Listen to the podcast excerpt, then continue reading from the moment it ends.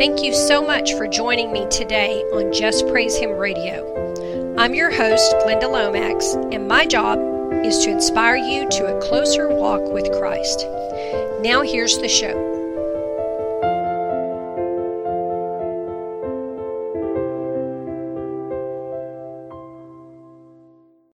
Hello, believers. Welcome to the Just Praise Him radio program. I'm your host, Glenda Lomax, and the title of my message today is Peace and Calm in the Face of War and Worse.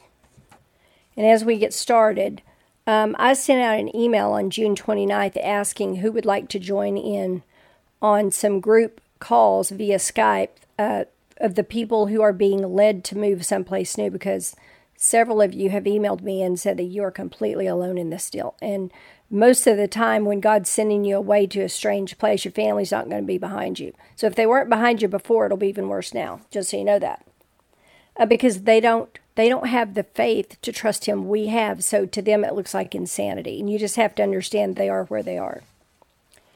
So the reason I planned to start having some of these calls is because I have moved alone to a big strange place, uh, Dallas. God sent me to Dallas by myself. And it terrified me, even after years of traveling alone, like eight or 10 years. I don't want any of you to feel that afraid or that alone. I thought maybe the calls would be a comfort to you. I thought uh, we could all share what we know about moving to, you know, new places when you don't have anyone with you. So I want to say thank you to those of you who emailed to join. And some people are coming into the group that are not led to move or not led to move yet, but they have something valuable to contribute to those who do. And they've emailed me and I've approved them. The reason it is so important to be exactly where God is placing you in this season is because the Lord told us in that word on May 17th that what's happening now is not a drill. It's not going to be like, okay, the end is near and then nothing happens. No. This is this one's not a drill. And he said that himself. So, there is a major attack coming apparently from more than one nation on America. It will come at night and many lives will be lost with no warning. I've had um, I've had visions about this. Other people have had more detailed visions than mine. Mine wasn't that be- that detailed, but you know, I think about this sometimes. I'm getting ready to go to sleep. Will this be the night? Are the people I love most safe? You know, how much time do we have left before the attack? We don't know. And and how can I reach more souls for the Lord because that's I really want to do that. So God is moving a lot of his people to safer areas. Other people, however, are not being moved. Please know that he does not have to move you to be able to protect you. You may already be where he wants you.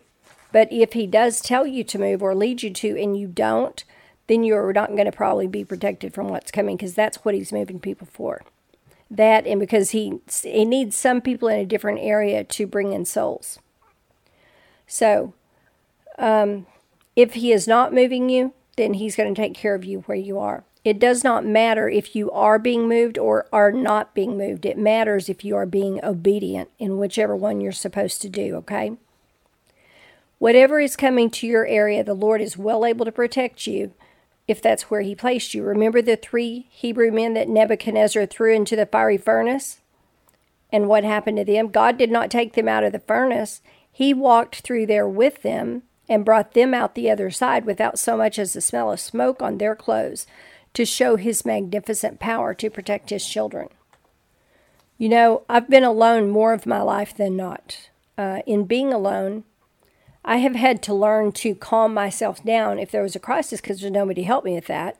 You know, if you're alone and you find out that some member of your family passed away or something dreadful has happened, it if you, you're just alone, you're just alone and I always cry, you know, out to God for it. But in trying to find calm in those times, I had to learn to calm myself down and to pray immediately, of course.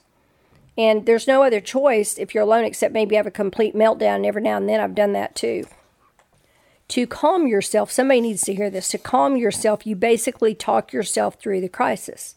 You remind yourself of all the reasons why you should be calm. But a better way is if you can keep your mind and your thoughts on the Lord or on a verse from His Word and then you don't even feel like you're in a crisis. What is the opposite of calm? The opposite of calm is chaos. Have you ever experienced chaos, the kind that makes your stomach just tie up in knots? I have. It's not fun. And, you know, the Lord told me several years ago, I think it was three or four years ago, I can't remember for sure, it might have been two, I don't know, that I needed to learn how to maintain calm in the midst of chaos because what is coming is chaos. I never did learn that. After a while, I just forgot about it. Just recently, though, I've had to learn.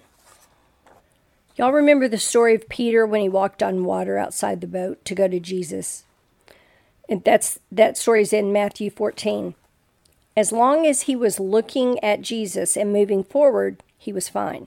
He could do the impossible. It was when he looked at what was happening around him that he could not do it. The walking on water story um, from Matthew 14 is right after um, Jesus had fed the masses with the uh, three loaves and the two fishes, or the five loaves and the two fishes. And it, starting in Matthew 14 22, and straightway Jesus constrained his disciples to get into a ship and go to go before him to the other side while he sent, you know, the crowds away. And when he had sent the multitudes away, he went up into a mountain apart to pray. And when the evening was come, he was there alone. But the ship was now in the middle of the sea, tossed with waves, for the wind was contrary, they said, in the midst of the sea. But in the fourth watch of the night, Jesus went unto them walking on the sea. And when the disciples saw him walking on the sea, they were troubled, saying, It's a spirit. And they cried out in fear. The reason they cried out in fear is because there was a legend then or whatever that if you saw a ghost coming to you over the water, it meant your boat was going to sink. And there they are in the middle of the night, you know, out in the middle of the ocean in some little boat. But straightway Jesus spoke unto them, saying, Be of good cheer, it is I, be not afraid. And Peter answered him and said, Lord, if it be thou, bid me to come unto bid me to come unto thee on the water. And he said, Come. And when Peter was come down out of the ship, he walked on water to go to Jesus.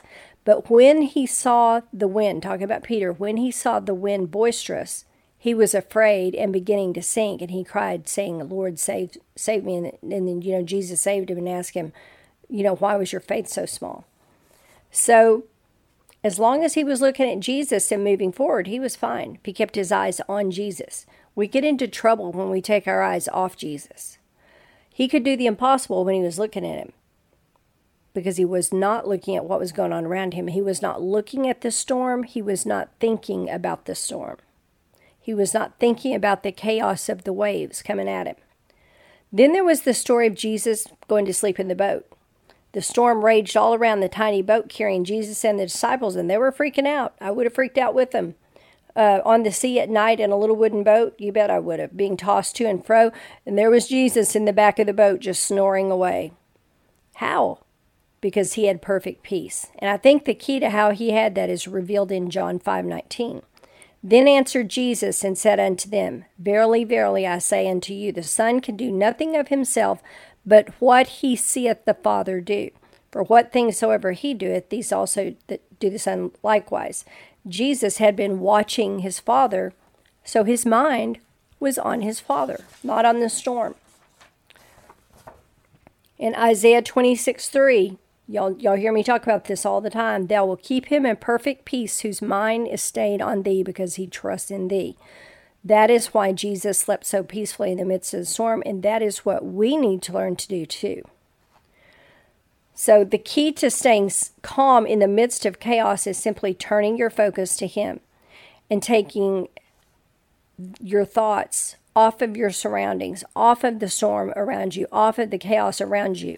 We don't make good decisions when we're upset. We need to stay calm.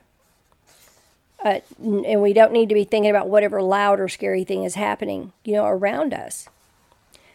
There's a quote by Edward Bulwer. I don't know who he is, but it says, Patience is not passive. On the contrary, it is active, it is concentrated strength. So, y'all know if you listen to me very much that my friends from California are staying with me right now, waiting for their house in Glencoe to close. They have three very small children, ages three, two, and six months. So I've had more than the usual amount of practice in staying calm with chaos around me. Um, I'm used to just total quiet in my house, y'all. My dog's kind of freaked out a little bit too, but we all love them being here. So I don't want you to think anything bad about them for what I'm saying. Small children are very noisy. They're just, they just, that's the way they are. They haven't learned that to be quiet is a good thing. So they're noisy. So within two weeks of my friends coming to stay, I had gained back five of the 12 pounds I just spent months losing. And I had chewed off all my fingernails and broken out in a stress rash. So I think it's safe to say I was not handling the chaos very well. So the thing with very small children like that, toddlers, is they will scream these high pitched screams very suddenly. And I am so used to quiet that I just almost jump out of my skin. And if I have to listen to noise like that for even a couple of minutes, my stomach will tie up in knots like I just swallowed an F5 tornado. Anyway, one day recently we were outside, all outside, the kids were playing outside, and it was afternoon and the children were starting to get tired and one of them began to scream really loud, really high pitched. So I thought, okay, here's an opportunity to practice being calm when nothing around me is calm. So I took some deep breaths and uh, I was talking to one of my friends and the other one was, you know, trying to calm the children. And I was focusing on my one friend who was talking about the Lord because we have great fellowship here. We all sit around and, and talk uh, about all this. And I discovered that if I refused to dwell on the chaos and the noise, it couldn't get inside me. If I purposely redirected my thoughts to the conversation about the Lord, I could keep calm. And that experience taught me two things. One, the truth of Isaiah 26 3, that will keep him in perfect peace whose mind is stayed on thee because he trusts in thee. And the other key is just don't let your mind dwell on the circumstances, no matter how hopeless you may feel about them. Y'all, when the war comes to America, which is not far off, there's going to be horrific things happening if you're in a city, especially because you'll see a lot more than those of us who live rural. But if this is the war God's been telling us about for years, He said that the dead will outnumber the living. So once it gets a good start, it's going to be ugly. It's not going to be good then, and I it will change our lives forever. We're not used to war in America. We don't even know what to do. But it will change our lives forever. And we need to have some of these tools, like how to stay calm, in our spiritual tool belt so we can walk through that time. Okay? And remember, Jesus didn't say, I'll show you the way. He said, I am the way. So we just look to Him and we'll be on our way to being calm. also, I want to add Whoever is praying for me to have patience, please stop. Cease and desist immediately. Okay. no, I've talked to some of my friends and I don't know what's going on. There's some kind of spiritual thing going on behind all this. But a bunch of us are being worn down little by little by constant difficulties and delays. I used to think I knew what it was like when Satan wore down the saints, but no, I didn't have any idea. This is a whole different level of that. And people I know that are walking really closely to the Lord are all getting hit with this same thing. Everything that can delay what you're trying to get done happens. All the other people you need to cooperate to achieve what you're trying to get done, they're all dragging their feet, just, you know, barely doing it. Like the mortgage process that my friends are going through. It's like unbelievable. Unbelievable the delays that people are taking days to to even answer, you know, a call or anything like that. That's unacceptable, by the way, totally unacceptable. I worked for Bank of America Mortgage and I worked for Countrywide Mortgage, and they know how to get things done in those two banks.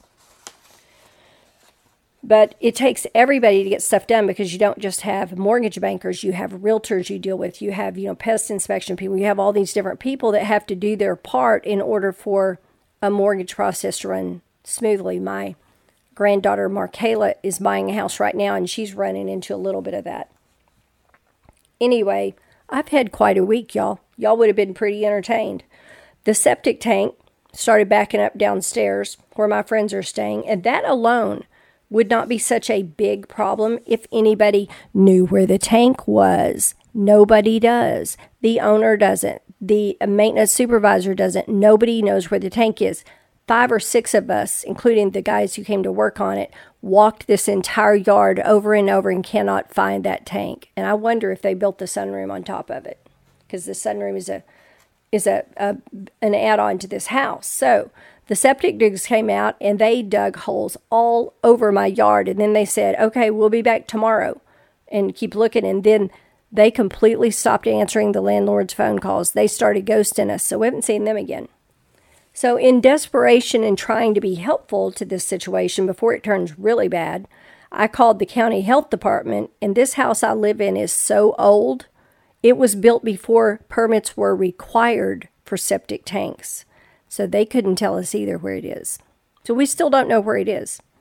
However, because of, of my friend's knowledge that lives is staying here in the house, of his knowledge of repairing things like that, he was able to tell them that that is the septic tank is a problem, but the bigger problem was the sump pump stopped working. It just quit. Okay, so they got that fixed, and it looks like we might be okay for a little while.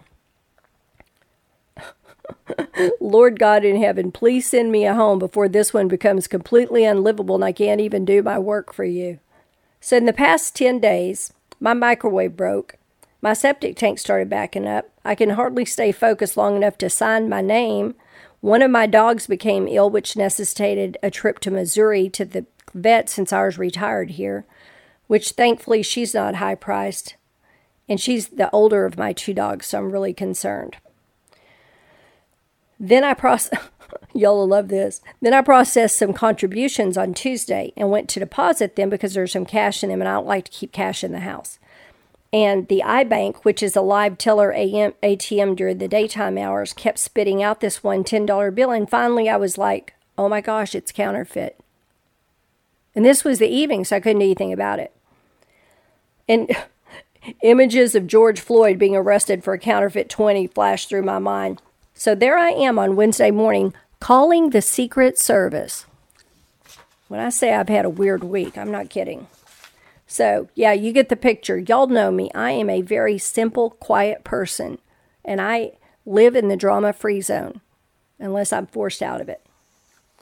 I've had a lot of practice this week on staying calm. I'm just saying.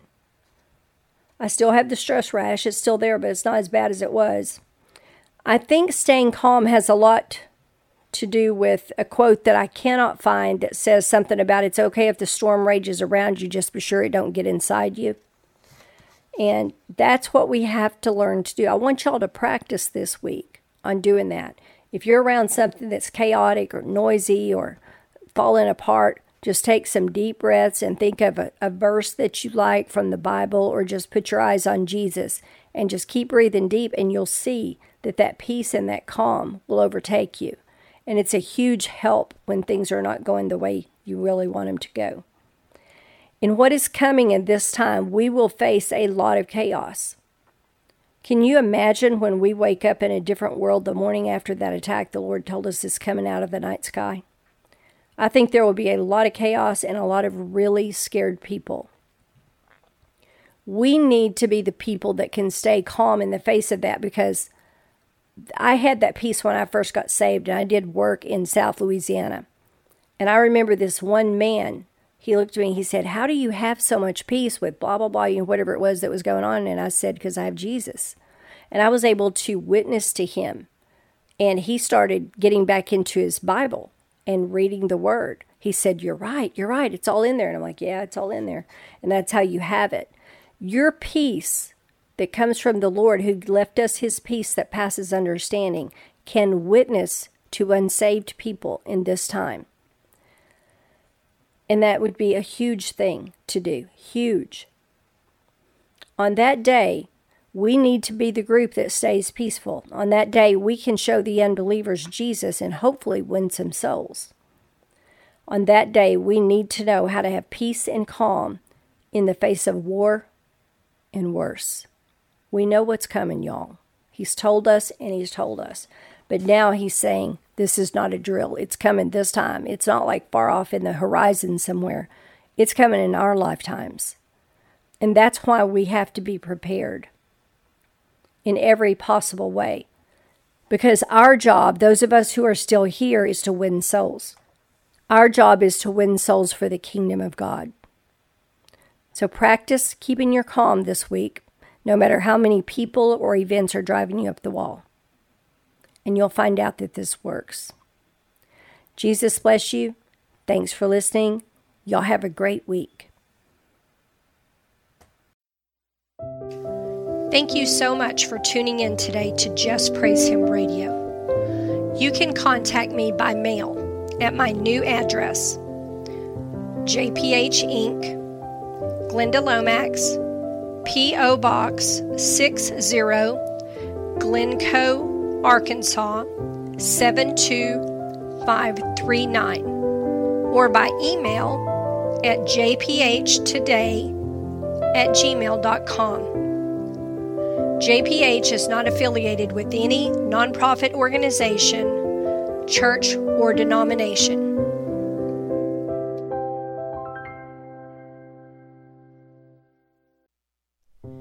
If you ask anyone you know what the most difficult experience of their life has been, many will answer about a time of betrayal.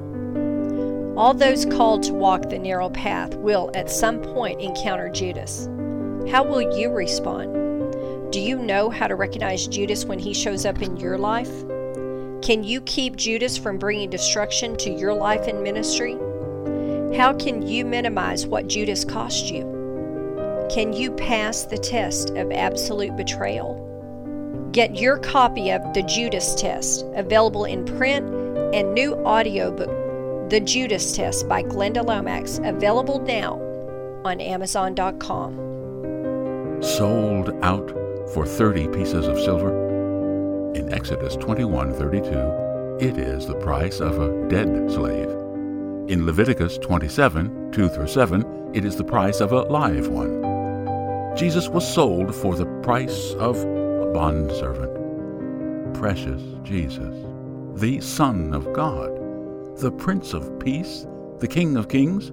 Why did Judas sell his friend out so cheap?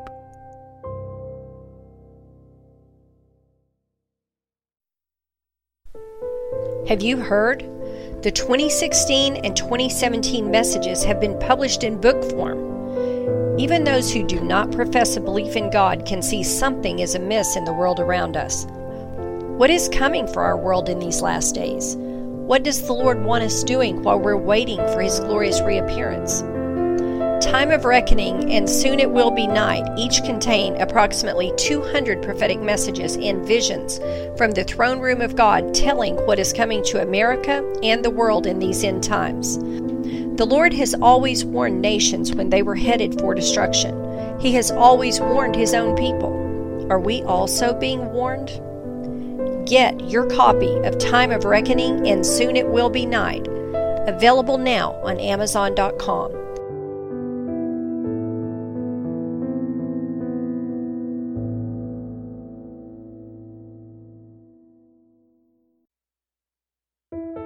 Does your life feel like it's falling apart around you? Are multiple things going wrong all at once? Does it seem all your comforts have been stripped away? You may have entered the wilderness. Wilderness experiences are oftentimes of great discomfort and lack. Every Christian must pass through the desert on the way to their promised land.